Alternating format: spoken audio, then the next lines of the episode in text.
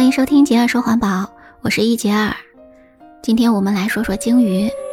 说到鲸鱼，你应该知道它不是真正的鱼，而是哺乳动物，是世界上体型最大的动物，比陆地上最大的动物大象都要大上好多倍。鲸的种类很多，全世界有八十多种，咱们中国的海域有三十多种。通常会把它们分成两大类：嘴里没有牙但有须的。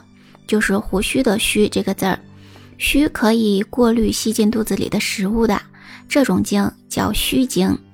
另一种是嘴里有牙齿没有须的，叫做齿鲸。海豚类大多也是属于齿鲸类的，而鲸鱼也不是都那么大，它们的体型从一米到三十多米不等。鲸鱼这么大，可以说是海中霸主了。它们为什么也会成为濒危物种呢？当然，这么多种类也不是所有的都濒危，但是有很多种，例如蓝鲸、抹香鲸、露脊鲸等都已经是濒危的了。还有像独角鲸、库克湾白鲸、北大西洋露脊鲸和西太平洋灰鲸都已经是极度濒危的了。鲸在海洋里，在它所在的食物链里几乎是没有天敌的，它最大的敌人就是人类了。从十九世纪中期开始，人类就不断的捕杀鲸类，它们鲜美细腻的肉成为了很多人餐桌上的美味佳肴。更重要的是，那个年代电和石油都还没有被发现和广泛使用，所以鲸身上厚厚的油脂就成了重要的照明用具。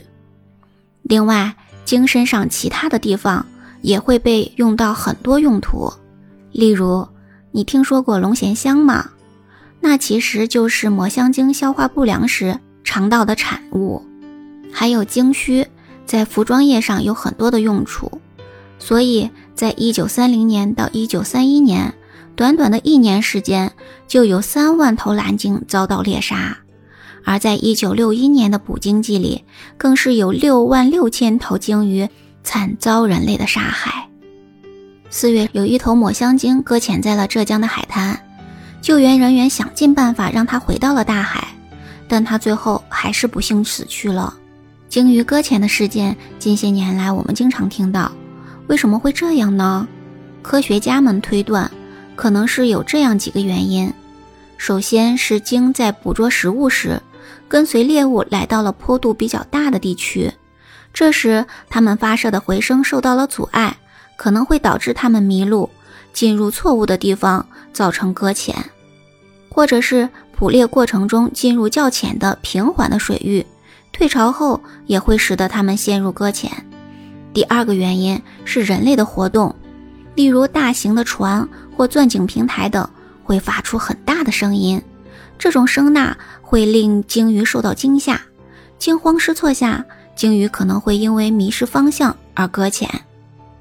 第三个原因就是如今海洋环境的污染了，鲸鱼被迫离开原本的居住地，要前往远方去寻找更洁净的生活区域。在途中，鲸鱼的听力或者其他的功能可能会受到被污染的海水的损害，从而就会导致鲸鱼的搁浅。另有一些原因，比如海面上的化学物质会导致鲸得病。被吊丝缠住，吸入身体的渔网或其他垃圾破坏了它的声呐导航系统，还有船只的猛烈碰撞等，都会造成鲸鱼受伤或死亡。咱们在最开始说到了全球变暖对人类生活的影响，但实际上它不仅影响人类的生活，也对鲸的栖息环境造成了威胁。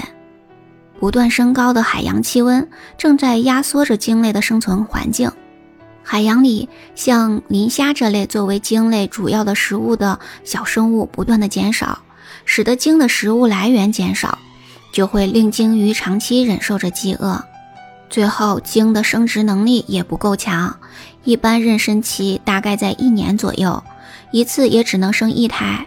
和穿山甲、大象一样，它消亡的速度远比生育的速度快，所以会使它们濒危。鲸在海洋生物系统中有着非常重要的作用，它们控制着海洋生物的总量。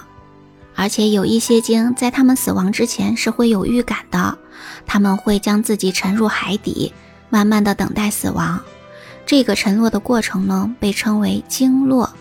所谓一鲸落，万物生，它们会为海底的生物提供营养和生存住所。所以，保护鲸也是保护我们地球的生态系统。我们能做些什么呢？首先，不要去购买任何用鲸的身体制成的产品，然后从自身做起，呼吁身边的亲朋好友不要在海边乱丢垃圾。如果有机会，可以参加海边垃圾拾取的公益活动。最后，如果发现海滩上搁浅的鲸，不要贸然前去施救，也不要围观、开闪光灯拍照，也不要用手去摸它。而是应该立即联系专门的鲸鱼救援人员来施救。关于鲸的故事，你知道哪些？在评论区告诉我吧。还可以加我的听友群，我们一起来讨论。搜索 J I E E R 六幺八，也就是杰儿的全拼加黄金分割数字六幺八，J I E E R 六幺八，这样就能找到我啦。今天的分享就到这里啦。如果你喜欢我的节目，可千万不要忘记订阅、关注、点赞哦！我们下期节目再见，拜拜。